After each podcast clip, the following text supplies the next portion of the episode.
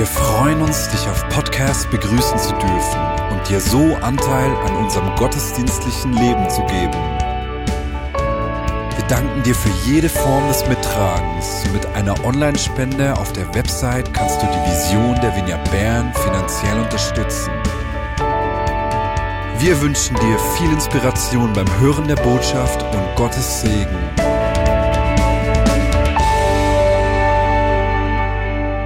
Ich spreche äh, über die Freude.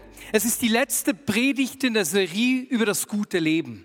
Wir haben uns ja in den vergangenen Wochen mit dieser großen Frage der Menschheit auseinandergesetzt. Die Frage, die sich eigentlich jeder Mensch stellt. Was ist ein gutes, blühendes Leben? Und dabei haben wir in dieser Predigtserie mehrmals gesehen, dass Jesus eine Antwort gibt auf diese Frage. Und zwar die Antwort von Jesus auf die, diese große Frage der Menschheit ist das Reich Gottes.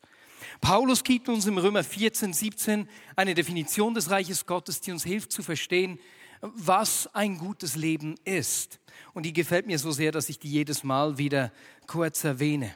Wir lesen dort nämlich, denn das Reich Gottes ist nicht Essen und Trinken, sondern Gerechtigkeit, Friede und Freude im Heiligen Geist. Paulus sagt hier, dass das Reich Gottes Gerechtigkeit ist. Ein Leben, das von dieser Gerechtigkeit gezeichnet ist, hat die Liebe Gottes erlebt, denn das ist die Gerechtigkeit Gottes, dass er uns zuerst geliebt hat. Und aus dem Erleben dieser Liebe wenden wir uns anderen Menschen zu. Zweitens sagt Paulus, dass das Reich Gottes Frieden ist. Es ist ein Leben, das im Frieden mit der Schöpfung, mit anderen Menschen, sich selbst und mit Gott steht. Und wer wünscht sich das nicht?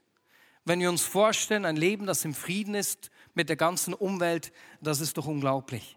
Und dann drittens sagt Paulus, dass das Reich Gottes Freude ist. Ein Leben, das unabhängig von allen Umständen von freudiger Dankbarkeit geprägt ist.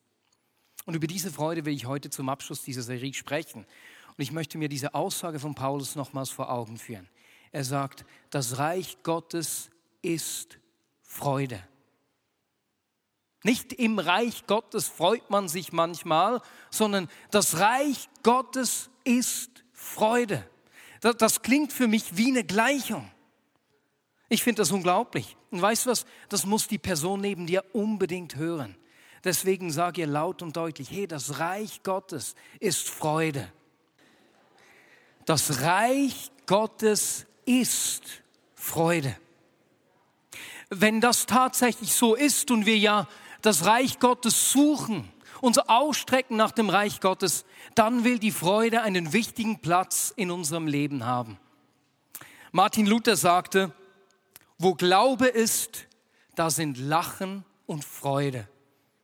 Wo Glauben ist, da sind Lachen und Freude. Ein Leben, das von Lachen und Freude erfüllt ist, wünscht sich doch jeder Mensch. Beinahe jeder Mensch, das aus gutem Grund. Denn Freude kommt immer mit einem Lächeln. Und hast du gewusst, dass das Lachen sehr gesund ist? Ich habe diese Woche gelesen, dass Wissenschaftler herausgefunden haben, dass Lachen die Anzahl der Killerzellen ansteigen lässt, während negativer Stress die Abwehrfunktion des Körpers verschlechtert. Und wenn wir lachen, dann nehmen wir drei bis viermal mehr Sauerstoff auf, als wenn wir ernst schauen. Alles wird weit. Das ist die beste Medizin. Wenn wir uns freuen, wird alles weit. Die Atemwege, das Denken, der Brustkorb. Und gleichzeitig ist Lachen viel weniger anstrengend als beispielsweise grimmig zu schauen. Wenn wir finster in die Welt schauen, müssen wir 43 Gesichtsmuskeln bewegen. Beim Lächeln sind es nur 17. Jetzt lass uns das mal ausprobieren. Schau doch die Person neben dir ganz grimmig an. Wer kann ernster schauen?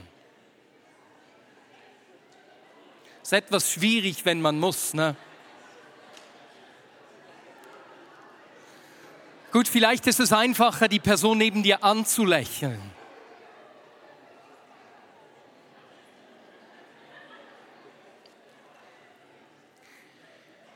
Das Reich Gottes ist Freude.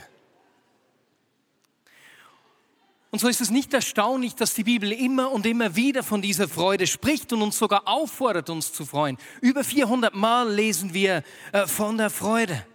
Und weißt du, wenn das nicht mit deinem Bild von Gott, von der Kirche und deinem gelebten Glauben übereinstimmt, dann ist es höchste Zeit, dass sich dein Bild von Gott und vom Glauben verändert. Sonja Lubomirski ist eine Professorin an der University of California, die das Glücklichsein studiert. Und sie hat etwas ganz Interessantes geschrieben. Sie schreibt, ich habe keinen religiösen oder spirituellen Knochen in meinem Körper. Aber die Studien zeigen klar, dass religiöse Menschen glücklicher sind. Und deswegen rät sie, dass wir doch einen Glauben ausüben und uns mehr in der Kirche engagieren sollen. Ist das nicht schön? Das Reich Gottes ist Freude. Mein Bruder Matthias hat letzte Woche eine Nachbarin in den Gottesdienst eingeladen und die ist wirklich gekommen und sie hat ihm danach eine echt berührende Nachricht geschrieben. Die möchte ich euch unbedingt vorlesen. Sie hat ihm geschrieben, ich habe mich sehr über deine Einladung gefreut. Die Messe hat mir sehr gefallen. Kollektive Freude hautnah. Was für ein Kompliment. Sie hat etwas von dieser Freude des Reiches Gottes wahrgenommen. Jetzt, woher kommt diese Freude? Kurz vor dem Ende seines Wirkens macht Jesus eine bemerkenswerte Aussage. Wir finden sie im Johannes 15, Vers 11. Ich sage euch das, damit meine, meine Freude euch erfüllt. Ja, eure Freude soll vollkommen sein. Wir werden uns diesen Text später nochmals anschauen, aber für den Einstieg mal ist es schon gut zu wissen, dass Jesus will, dass wir uns freuen. Und nicht nur das, er will, dass unsere Freude vollkommen ist. Und wie wird sie vollkommen? Indem uns seine Freude erfüllt. Jesus hat uns Freude zu geben. Und das sagt uns etwas über Gott. Diese Aussage hier sagt uns etwas Wichtiges über Gott. Er ist voller Freude. Und das Reich Gottes ist Freude, weil Gott voller Freude ist. Jetzt, wenn ich dich bitten würde, Gott zu beschreiben, dann bin ich mir sicher, dass er voller Freude nicht die erste Aussage wäre, die ich hören würde. Ich denke, Menschen würden sagen, er ist heilig, er ist äh, barmherzig, er ist allmächtig, voller Liebe. Andere Menschen denken, dass er richtend ist, beurteilend, verärgert vielleicht, aber voller Freude. Mit dieser einfachen Aussage revolutioniert Jesus unser Verständnis von Gott. Er ist voller Freude. Und das sehen wir bereits am Anfang. Wir sehen das bereits in der Geschichte der Schöpfung. Matt Crossman und äh, die Yale University sind an einer mehrjährigen Studie über die Freude. Und sie verwenden eine Definition für Freude, die, die mich bewegt. Und zwar haben sie äh, dort formuliert, Freude ist das Gefühl, das wir empfinden, wenn wir etwas Gutes als gut erkennen. Freude ist das Gefühl, das wir empfinden, wenn wir etwas Gutes als gut erkennen.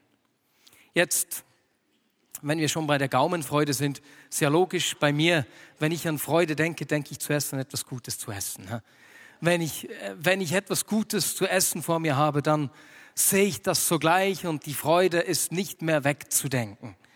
Aber im Urlaub beispielsweise, wir waren im Goms, es hatte zweieinhalb Meter Schnee, die Sonne hat geschienen, schon diese Aussicht, dieser Schnee, dieser Ausblick, es war eine riesige Wonne. Freude hat mich gepackt. Oder wenn du ein gutes, ein schönes Stück Musik hörst, beispielsweise This is how I fight my battle, mein aktueller Lieblingssong, den ich seit zweieinhalb Wochen jeden Tag x-mal höre. Wenn ich ein gutes Stück, ein schönes Stück Musik höre, dann packt uns die Freude, wenn wir gute Dinge als gut erkennen. Und genau das lesen wir bereits im Schöpfungsbericht.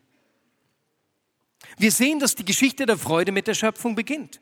Im ersten Kapitel der Bibel lesen wir, wie Gott sein Werk nach jedem Schritt betrachtet und sieht, dass es gut ist. Und am ersten Tag spricht er, dass Licht werden soll und es wird Licht und dann schaut er sich das an und sagt, wow, das ist gut. Am zweiten Tag. Und am dritten Tag trennt er das Meer vom Festland. Auch wiederum schaut er sein Werk an und sieht, das ist richtig gut. Wow, das ist mir gelungen. Dann schafft er Pflanzen und Gräser und ist ganz begeistert von diesem Reichtum der Pflanzenwelt. Und wiederum lesen wir, und er sah, es war gut. Dann macht er die Sterne, eine Vielzahl von Tieren und schlussendlich den Menschen. Und bei jedem Schritt der Schöpfung schaut Gott sich sein Werk an und sieht, dass es gut ist und erkennt, dass es gut ist und er freut sich. Jedes Mal, wenn wir die Schönheit der Schöpfung anerkennen, freuen wir uns mit Gott. Es ist wie ein Echo auf seine ursprüngliche Freude. Gott freut sich an seinem Werk. Aus diesem Grund sagt Dallas Willard, der Autor, dass Gott das fröhlichste und freudigste Wesen des Universums sei. Das Reich Gottes ist Freude, weil Gott voller Freude ist. Und er will diese Freude mit uns teilen. Jetzt, es gibt Situationen, in denen es ganz einfach ist, etwas Gutes als gut zu erkennen. Ja, da fällt es uns nicht schwer. Beispielsweise am vergangenen Freitagabend, als Roger Federer gewonnen hat und zurückgekehrt ist auf den Tennisthron und morgen wieder die Weltnummer eins sein wird. Mann, habe ich mich gefreut. Das war eine einfache Nummer. Oder in der Sportwoche. Caro war mit unserer Tochter draußen und sie hat vom äh, Kindergarten her zwei äh, Spänli getroffen, zwei Kollegen und die gingen dann zusammen Bob fahren und schlitteln. Und dann haben sie relativ bald mal eine Pause gemacht. Nach etwa einer halben Stunde ging Caro zu ihnen und hat gefragt, hey, ihr macht Pause. Und weißt du, was meine Tochter gesagt hat? Ja, wir haben ein bisschen über Jesus gesprochen. So süß. Mann, habe ich mich gefreut. Gutes als gut erkennen. Bestimmt fallen dir Situationen ein, in denen es dir leicht fällt, etwas Gutes als gut zu erkennen und dich zu freuen. Und es ist klasse, wenn wir Augen dafür gewinnen, die Schönheit des Lebens, die Schönheit von Situationen, von Geschenken, die Gott uns gibt, zu erkennen. Jetzt, ich möchte das noch viel öfter, aber Gott will uns eine Freude schenken, die nicht von äußeren Umständen abhängig ist, die nicht von Geschehnissen abhängig ist. Eine Freude, die von innen kommt. Paulus, der kennt diese Freude. Und deswegen schreibt er im Philippa 3,1, liebe Freunde, was immer auch geschehen wird, freut euch im Herrn. Ich werde nicht müde, euch dies zu schreiben, denn es wird euch nur noch mehr stärken. Paulus fordert die Empfänger des Philipperbriefs auf, sich zu freuen, egal in welcher Situation. Der Philipperbrief wird auch der Brief der Freude genannt. Und wenn wir uns vor Augen führen, in welcher Situation Paulus äh, diese Aufforderung, ich glaube es sind 19 Aufforderungen zur Freude in diesem Philipperbrief geschrieben hat, dann ist es absolut begeisternd. Er war im Gefängnis. Entweder in Rom oder in Ephesus. Das Urteil war noch nicht gesprochen. Er wusste nicht, wie es rauskommt. Er hat auch geschrieben, dass er bereit sei zu sterben. Und so ist er in einer misslichen Situation ganz alleine. Seine Freunde sind nicht mehr bei ihm. Und er fordert uns auf, uns zu freuen, trotz seiner Umstände. Paulus lebt mit einer Freude, die nicht von Umständen abhängig ist. Jetzt, da kommt natürlich die große Frage, wie sieht es mit dieser Freude aus? Wie erhalte ich die? Wie kann die in meinem Leben wachsen? braucht es ein Gebet und dann, super, ist es soweit und egal wie die Umstände sind, ich bin immer fröhlich beschwingt und freue mich nur noch. Schön wär's? Nein, ich glaube eher weniger. Aber wie kann ich mir das vorstellen? Ist es ein Geschenk, etwas, das Gott mir gibt? Oder ist es etwas, was ich tun muss? Etwas, was ich mache, damit ich Freude erhalte? Mein lieber Freund Elias. Auf diesen Teil habe ich mich besonders gefreut, weil er nämlich mein Headmic hat und ich deswegen äh, diese Langhantel nicht selbst bedienen kann, habe ich gesagt, wenn du das mit hast, dann musst du jetzt etwas Gewichte stemmen kommen. Äh, einige schöne Bewegungen, bitteschön. Ah. Ich möchte euch. Ja, ja, du kannst noch etwas weitermachen. Das machst du hervorragend. Es ist gut, danke schön. Diese Handel illustriert, wie das mit der Freude in unserem Leben aussieht. Nein, nein, nein, nein, du bleibst hier stehen und du hältst sie noch ein bisschen. Das ist schon okay so. Wir haben Muskeln geschenkt erhalten. Vielleicht ist das eine, äh, eine neue Nachricht. Ne? Für andere, die sind sich dessen sehr bewusst. Aber weißt du was? Damit Muskeln wachsen und zunehmen, brauchen sie Training. Sie wachsen durch Belastung. Sie wachsen durch die Gewichte, die sie tragen müssen. Du darfst noch ein, zwei Mal. Ja, sehr, sehr gut, sehr schön. Und weißt du, bei mir ist es ebenso. Ich habe mich damit zufrieden gegeben, dass ich Muskeln geschenkt gekriegt habe. Und ich brauche die nicht allzu viel. Und weißt du was, sehr oft oder manchmal ist es unserem Glauben ähnlich. Da gibt es Dinge, die Gott uns schenkt, die wir trainieren dürfen, die wachsen wollen, aber wir geben uns mit dem bisschen zufrieden, das wir haben. Na? Ja, Wahnsinn. Und genauso ist es auch mit der Freude. Wir haben eine Fähigkeit geschenkt erhalten, Gutes als gut zu erkennen. Das ist schon mal der Anfang. Das hat Gott uns seine Schöpfung geschenkt. Als wir den Heiligen Geist erhalten haben, haben wir zudem eine neue Fähigkeit erhalten, wie wir Dinge sehen können. Gutes als gut zu erkennen. Gott hat uns beschenkt. Aber dann gibt es Dinge in unserem Leben, mit denen Gott unsere Freude trainieren will. Wie aber kann ich Freude trainieren? Vielen herzlichen Dank. Du darfst sie hinlegen.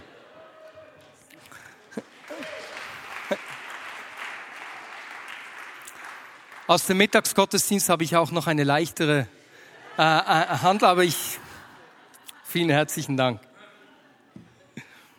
Wie aber können wir die Freude trainieren? Jesus macht im Johannesevangelium einige Aussagen darüber, wie das geschehen kann, wie die Freude in unserem Leben zunehmen kann. Genau gesagt, dreimal sagt er, äh, macht er diese Aussage, die wir am Anfang gesehen haben. Ich sage euch das, damit meine Freude euch erfüllt. Ja, eure Freude soll vollkommen sein. Er ist ein hervorragender Trainer und wir wollen uns diese Aussagen anschauen, wie Freude in unserem Leben wachsen kann. Deswegen lesen wir nochmals Johannes 15, Verse 9 bis 11. Ich habe euch genauso geliebt, wie der Vater mich geliebt hat bleibt in meiner Liebe. Wenn ihr mir gehorcht, bleibt ihr in meiner Liebe, genauso wie ich meinem Vater gehorche und in seiner Liebe bleibe. Ich sage euch das, damit meine Freude euch erfüllt. Ja, eure Freude soll vollkommen sein. Jesus macht in diesem Text zwei Aussagen, wie die Freude in unserem Leben zunimmt, wie wir die Freude in unserem Leben trainieren können. Die erste Aussage ist, bleibt in meiner Liebe. Lass dich von mir lieben, jeden Tag. Lass zu, dass meine Liebe, dass ich dir meine Liebe zeigen kann, unabhängig davon, wie deine Umstände sind. Lass mich dir zeigen, dass ich auf deiner Seite bin, auch wenn du herausgefordert bist.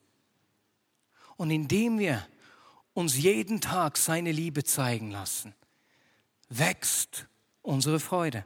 Die zweite Aussage, die er macht hier ist, tut, was ich euch sage. Mit anderen Worten, Freude wächst in unserem Leben, wenn wir auf ihn hören und tun, was er uns sagt. Wenn Jesus beispielsweise zu dir sagt, hey, sorge dich nicht, wirf deine Sorgen auf mich, ich kümmere mich darum, dann gib sie ihm. Und es hat damit zu tun, dass wir hinhören und tun, was er sagt. Und indem wir das tun, auch in Situationen, die wir vielleicht nicht verstehen können, die uns vielleicht herausfordern, wächst, der Muskel meiner Freude.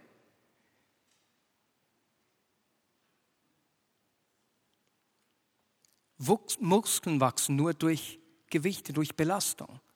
Nicht jeder Druck ist schlecht. Auch Diamanten entstehen nur durch Druck. Und genauso hilft Jesus uns, unsere Freude zu entwickeln und zu trainieren. Im nächsten Kapitel, Johannes 16, Verse 23 und 24, macht Jesus eine weitere Aussage. Er sagt nämlich dort zu seinen Jüngern, ich versichere euch, wenn ihr dann den Vater in meinem Namen um etwas bittet, wird er es euch geben. Bisher habt ihr nichts in meinem Namen erbeten. Bittet und ihr werdet empfangen. Dann wird eure Freude vollkommen sein. Und so lautet die dritte Aufforderung, die dritte Art, wie wir unsere Freude, wie die Freude in unserem Leben wächst, wie wir die Freude trainieren können. Bittet, bringt ihm die Dinge, die euch beschäftigen.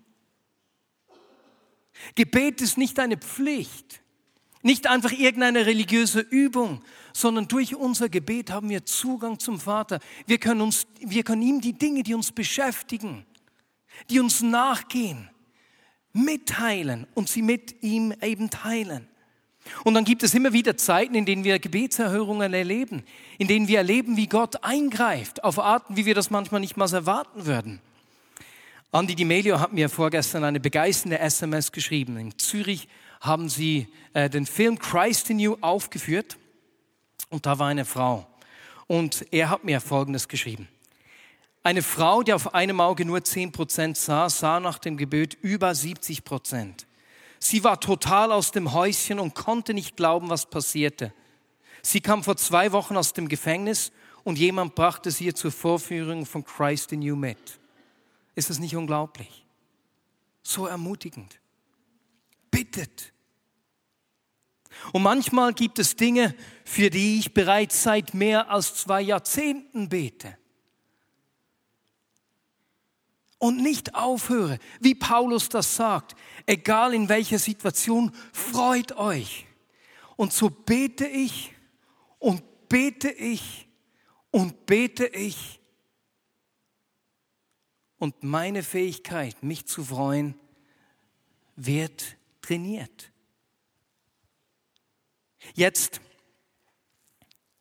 das sind drei Dinge, die wir tun können, um, damit die Freude in unserem Leben wächst. Wir sehen in diesem Text im Johannesevangelium aber auch noch drei Dinge, die Jesus in dieser Zeit für uns tut und mit denen er uns ermutigt, stützt und uns zur Seite steht. Wir sehen das im Johannes 17, Verse 9 bis 13. Mein Gebet gilt nicht der Welt, sondern denen, die du mir gegeben hast, weil sie dir gehören. Weil sie die meinen sind, gehören sie auch dir. Doch du hast sie mir gegeben, damit ich durch sie verherrlicht werde. Jetzt verlasse ich die Welt. Ich lasse sie zurück in der Welt und komme zu dir. Heiliger Vater, bewahre sie in deinem Namen, den du mir gegeben hast, damit sie eins sind, so wie wir eins sind. Und im Vers 13, jetzt aber komme ich zu dir.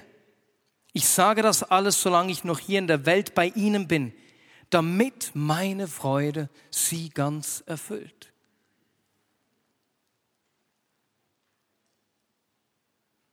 Was macht Jesus, damit seine Freude uns erfüllt? Drei Dinge, die ich hier äh, in diesem Text sehe. Um beim Bild äh, der Handel zu bleiben, er ist der beste Trainer, der nicht nur einen guten Trainingsplan für mich zusammenstellt, Dinge, die ich tun kann, sondern der mir zur Seite steht, mich unterstützt, mich ermutigt, damit seine Freude mich erfüllt. Und er macht folgende drei Dinge. Erstens sagt er, dass er für uns betet. Und ich finde das absolut unglaublich.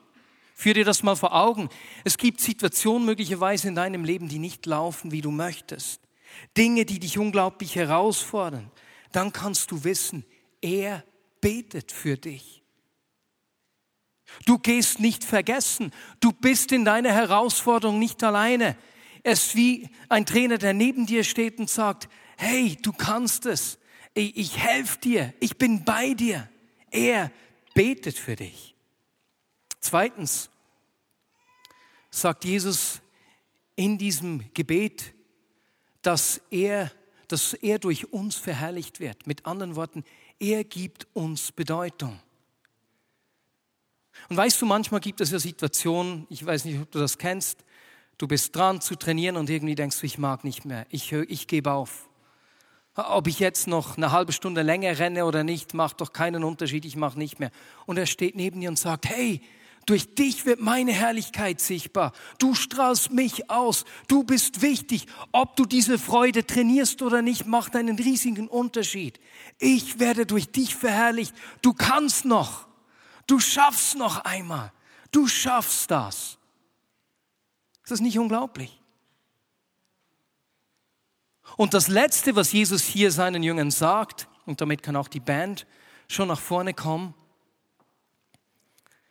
das Letzte, was er ihnen sagt, damit seine Freude sie erfüllt, ist, dass er zum Vater zurückkehrt und seinen Lauf vollendet hat. Er weist sie aufs Ziel hin. Weißt du, auch wenn wir in unserem Leben die Realität einer gefallenen Schöpfung noch erleben, können wir wissen, wie es ausgeht. Er hat es vollbracht. Er ist zum Vater gegangen. Er hat seinen Lauf vollendet.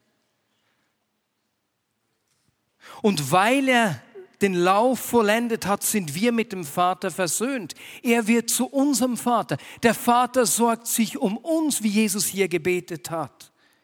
Er hat uns als seine Kinder angenommen.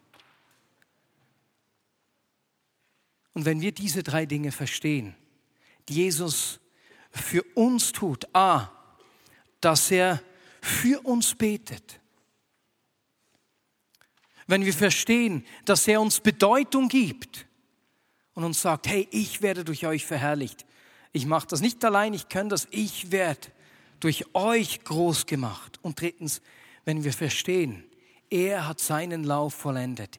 Er ist zum Vater vorausgegangen. Er hat es erfüllt. Dann fällt es uns leicht, unseren Teil zu tun.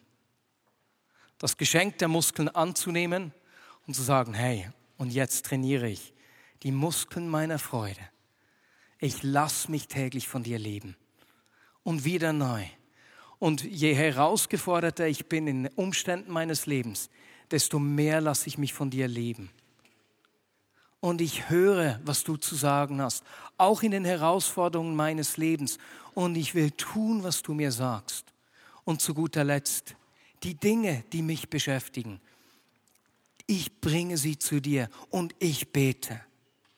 Und wenn wir das tun, wird der Muskel unserer Freude wachsen. Und deswegen ist es nicht erstaunlich, dass diese Professorin sagt, Leute, wenn ihr glücklich sein wollt, geht in die Kirche. Übt deinen Glauben aus.